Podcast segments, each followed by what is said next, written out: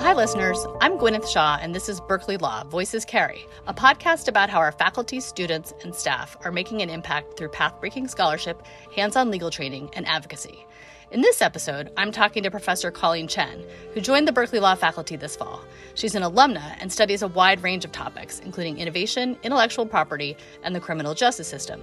A faculty co director of our Berkeley Center for Law and Technology, she also founded and directs two grant funded research projects the Innovator Diversity Pilots Initiative, which develops rigorous evidence to boost inclusion in innovation, and the Paper Prisons Initiative, which conducts research to address and advance economic and racial justice through empirical study of the second chance gap in expungement, driver's license suspension policies, and the California Racial Justice Act. She was a member of the Biden Harris transition team and has worked as a senior advisor on IP issues in the Obama White House, the U.S. Department of Commerce, and the U.S. Patent and Trademark Office. In other words, she's a rock star, and she's here to talk about all of her research, particularly a new paper that's just been published in Science. Welcome, Colleen, and thanks for being here. Thanks for having me. As I mentioned, your work is quite wide ranging. What sparked your interest in all of these areas, and how have you been able to weave these strands together? So I think of myself as a curious person, and fortunately, I found a job that I can be curious in a lot of different ways in, and I actually get to keep my job. So that's been a real nice thing. I think also being able to um, work with students and learn from their experiences has made me curious about their lives and what they're working on, what is, makes what's exciting for them, and I've been able to follow that um, in, in different ways. So, for example, I'm teaching an artificial intelligence class next semester at Berkeley, and I'm very excited about that. It actually came from a student of mine who was a research assistant. And when I was at Santa Clara, and after she graduated, she said, Professor Chien, you need to teach something in AI. And I followed her good advice, and I've been teaching AI for several years, but it was way far before it became a big topic on everybody's mind. Tell me about your new article in Science, which has just been published. Um, it's about improving equity in patent inventorship. What are some of your policy prescriptions in that article? The very simple concept behind this paper is the idea that if you want people to participate and put their best effort forward, you need to recognize them and you need to give them credit for their effort. It sounds like a really simple idea, but it's not the legal standard right now when it comes to innovation, which is the area and realm that we're focused on. In patent law, the only person that can be an inventor is somebody who has conceived of an idea. That is kind of the touchstone of inventorship. While that sounds great in principle, in practice, it ends up leaving out a lot of people who have contributed to an invention by reducing it to practice or iterating and testing it and so, therefore, the person who gets the credit generally ends up being the more senior person. And in many cases, women and people who are more junior are left off patents. Mm-hmm. So, the idea behind this paper really is to try to measure what would happen if we change the standard of recognition? So we're not just recognizing the one conceptualizer and leaving everybody else off but what if we we recognized everybody? If we recognized everybody we might have more participation. And right now we're at a state where only 13% of inventors are women. We think that this idea if it catches on could get more people off the bench and into the innovation ecosystem this seems related to your Innovator Diversity Pilots Initiative. Um, how did that get started, and what are some of the things you and your colleagues on this project are learning? I know there was a conference, and you've also spent some time working with a pretty big team of people. I'm so glad you asked about that. And I think it was, you know, in terms of the way the project came about, it was a lot of us who um, were doing rigorous research who thought, well, we should also apply the same level of rigor and emphasis on actually generating evidence to the area of diversity, something that I think all the re- researchers in the collaboration are committed to. But oftentimes we know that diversity priorities are set potentially by, you know, um, kind of legal requirements or commitment to the business case for diversity. But we actually really wanted to bring forth the innovation empirical case for diversity. And so that's what our project seeks to do on this last uh, paper that's just come out, for example, we are advocating for the experimentation. That's why it's called the Diversity Pilots Initiative by companies with this idea, for example, of giving more credit to the innovators who may not rise to the level of being an inventor, but we want to ask them and work with them to recognize their innovators and to see if that then spurs those innovators to be uh, greater participants in innovation. And we also think that the patent office could take a step in this direction as well. And instead of just recognizing inventors, uh, currently that's the law has defines inventorship, but the patent office is, office still has some leeway on what goes onto the front page of a patent and also what which innovators might be elevated in terms of recognition um, in the patent system. So the Diversity Pilots Initiative tries to work with companies to have them pilot, right? So we don't t- use the word experiment, but we kind of use the word pilot to say, let's try something.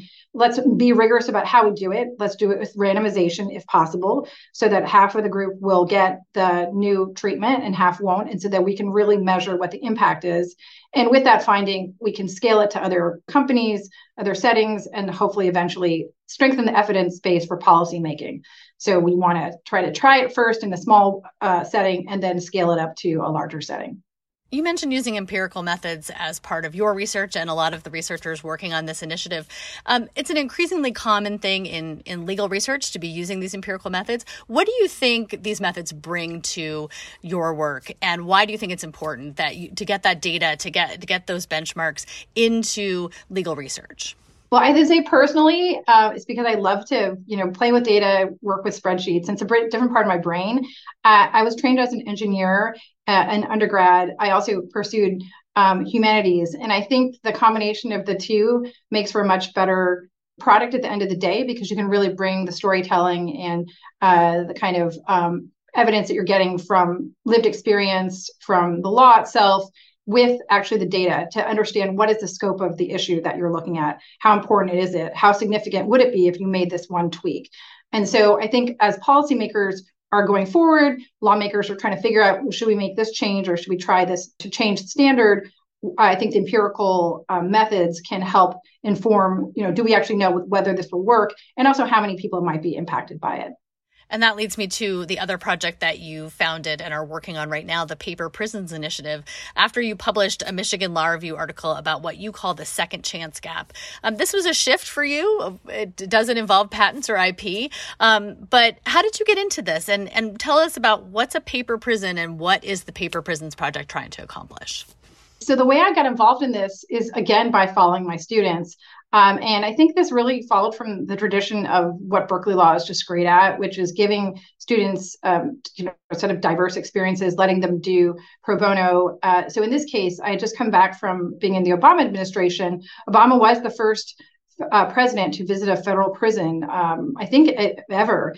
And when he did that, he realized that there were a lot of people behind bars that if they had been sentenced now, you know, sort of in the current climate, would have a much shorter sentence.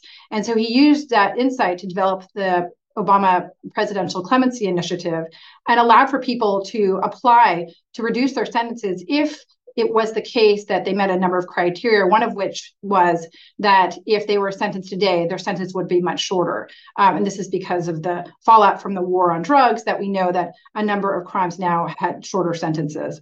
So, as part of this process, I worked with my students we uh, wrote declarations we got to know family members and really put together what we thought were going to be very strong applications for clemency. And we were so excited to see these people sort of be free. I remember one woman in particular she was really bright. Her parents and family members were extremely supportive. She had been a drug mule for her uncle when she was uh, in her early 20s and she was serving uh, part of a multi-decade sentence.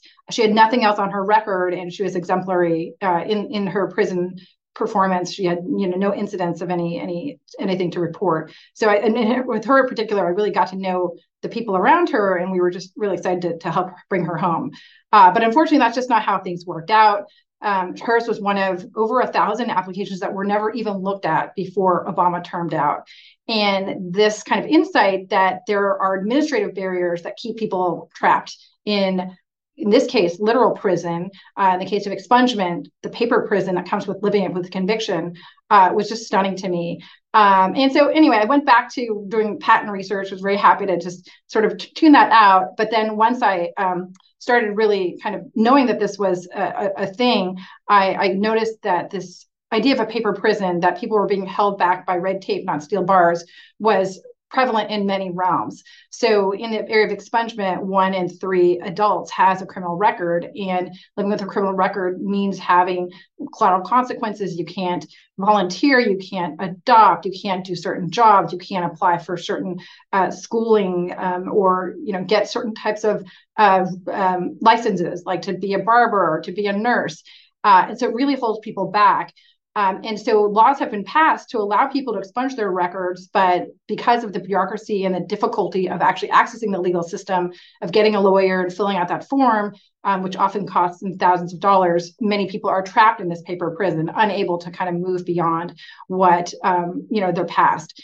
And so the insight again that um, when I did the, the math and sort of figured out, well, let's look at state by state what is the eligibility that I'm seeing in the records and what is actually the uptake of it it was in many cases less than 10% of people who were eligible to get a better life that were actually accessing it. So that led me to um, found the Paper Prisons Initiative, and I was lucky because I think this was starting to be a topic that many people were interested in, and um, so I was funded to create the Paper Prisons Initiative to kind of localize this Michigan Law Review article to different states and try to understand what the opportunity was uh, in each state to automate um, and close the second chance gap through these uh, laws that have been passed. So, um, again, the Clean Slate Initiative has uh, worked to take the research and then try to use that to close the second chance gap. And then many states now have passed these laws, which has been very gratifying to see. And how important is this in California, which, as you mentioned, has passed some of these laws to try to help people get out of these traps?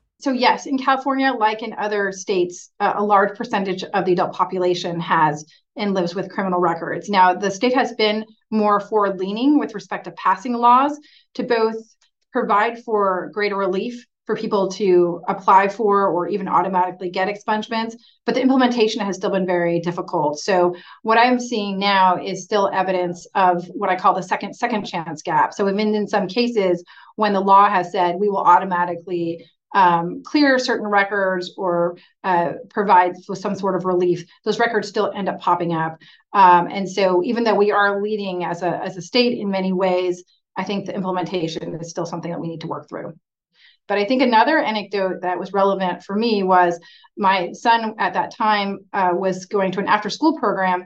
And I found out that one of the after school teachers was no longer able to work there. Uh, what had happened is that he was a queer black man and he was teaching that program. And one evening he was involved in some sort of um, you know incident uh, and he was accused of sexual harassment or sexual assault. It was just an accusation. And the way he tells me, it was just kind of a lover's tiff sort of situation. Um, but because of just that arrest, he was never convicted. He was never uh, found guilty. He was not able to teach in the public school system anymore. He was removed from that. And he not only could he not teach at my kid's school, he was not able to teach in any school. And so, because of this one incident, this one record of having a, just an arrest, not a conviction, he had to pivot his whole life. And so I thought, well, you know, and we tried to work to help him get his record cleared. Um, it just helped me understand the consequences that can flow from just one criminal justice contact and um, the injustice that kind of flew, flowed from that made me realize that this is maybe not the issue that I wanted to work on, that I chose to work on, but that I need to work on because it is so pervasive and so holding so many people back. And so that's why I'm working in this area, not because, you know, I was a patent lawyer who wanted to dabble in criminal justice, but because it is um, very consequential. And I think that it's my privilege to be able to do empirical work and to, to do it in this realm. You mentioned you were trained as an engineer, um, but you also uh, did a couple of other interesting things before you went to law school and went into legal academia. You um, you worked at NASA's Jet Propulsion Laboratory, um, and you also worked as an investigative journalist. Are there elements of those jobs that you still keep in your sort of quiver as a as a law professor? Are there the storytelling or other things that you feel like you bring to the table because you did those jobs? Uh, I think the answer is that you can do a lot of things and still go to law school and become a law professor. Um, and you know, some to some degree, I believe those different experiences can enrich and enrich your experience and make you more well-rounded. Because ultimately, the law is about regulating the systems, the people um, that are in society, and so having a broad life experience, I think, can really uh, help you be a, a, better lawyer and advocate. Um, I think journalism um, is something that we all need to, uh, the skills of journalism are, are, things that are really important for lawyering, um, keen listening, curiosity, asking questions, uh, and really trying to piece together the full story of what's happening, right? Because you might encounter a client who's going to tell you one part of what's actually, you know, what their version of of the facts, and you're going to need to try to understand well how is a jury going to perceive this or how's a judge how's this going to go over with a judge or with opposing counsel and so being able to kind of um, listen keenly and to tune into sort of all the things that are happening is very important and then i think as an engineer uh, that a lot of the focus on precision and dedication to detail is precisely what you need as a lawyer. You need to be very careful in trying to think about the words you use and to be able to reflect the differences, the, the nuances in the law in the same way that you might need to in an engineering context. There's a lot of focus on being precise. Like I worked at NASA, you needed to ensure that everything was, you know, all the measurements and all the kind of parameters that you were working on were exactly correct because if they weren't, you'd have there would be consequences. So I think in in both realms, uh, dedication to getting it right and to persisting through that, whether it be through kind of synthesizing information and um, and trying to understand the, the legal issue in, in, depth as a you know sort of from a storytelling perspective or iterating and doing the research and really persisting through it and um, being precise with detail uh, both of those skills ha- are i think are really important for doing the law correctly so you're just wrapping up your first semester at Berkeley Law. Um, what's next on the horizon for you? I know you said you're teaching an AI course in the spring. What's what's next for you on the research agenda? So um, the Diversity Pilots Initiative, I think I mentioned before, we have a conference next fall. And so right now we're working with companies um, to actually determine what kinds of pilots they're going to launch. Uh, and we're going to experiment with some of the different ideas here. One of them is this idea of giving more credit to folks who may not rise to the level of inventorship. Uh, but another is very simple. It's around trying to actually proactively reach out to people and recognize them as innovators and ask them and invite them to participate in innovation. Because right now what we have a lot of times is a opt-in process where people will have to give their own ideas and sort of raise their hand. We want to go to them and say hey we think you probably have something interesting to contribute. Why don't we have a conversation? So we're going to experiment with that and some other ideas that i'm really excited about um, to, to basically launch and do field experiments um, with respect to diversity pilots. On the um, paper prison side, we are um, doing a number of studies. One is on the Racial Justice Act. Um, and again, the study, the public state paper is coming out in a couple weeks. Um, in December, it's already posted to SSRN. It's on the Racial Justice Act. Um, but what's I think even more exciting for me is that we've been working for a long time now, and hopefully once we get approved from the California Department of Justice, we'll be launching a tool that allows public defenders and others to access the relief that's guaranteed by the law. So what the Racial Justice Act is, it was a law passed in the wake of the murder of George Floyd that purports to outlaw racial bias in the criminal justice system in California. And the way that the law provides relief is by the showing of a racial disparity that can then give rise to further discovery to determine whether there's actually racial bias that is connected with the racial disparity. Um, and even though the law was passed in 2020, there have been very few cases because the data to actually show that disparity has been locked up. We've been um, working steadily to try to make the data more widely available and are hoping to launch that tool later this year or early next at a Racial Justice Act symposium that's being held at Berkeley Law. But that should allow for public defenders and others who have potential Racial Justice Act claims to access the data. Um, and even though we haven't shared this widely, we've sort of talked about it with some users to try to get their feedback. We've already, um, because the paper has been out, uh, gotten inquiries. Um, one person wrote to us and said, you know, my father has been in prison since I was small. Um, we think he has a very strong racial justice claim. You know, is there a way that you could potentially give us data so that we could look into this?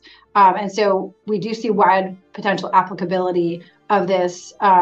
As there may be a lot of people in prison who might be able to, to take advantage of the relief, as well as people who are going through the criminal justice process who might be able to use the data to try to understand whether or not there were um, improper racial discrimination elements in their arrest. Well, that's really exciting. It sounds like a really amazing breakthrough when that gets uh, get, that gets going. Thanks so much, Colleen, for joining me. If you want to know more about Professor Chien and her work, check the show notes for links to her many papers and projects and more information about her. And thanks to you, listeners, for tuning in. Be sure to subscribe to Voices Carry wherever you get your podcasts. Until next time, I'm Gwyneth Shaw.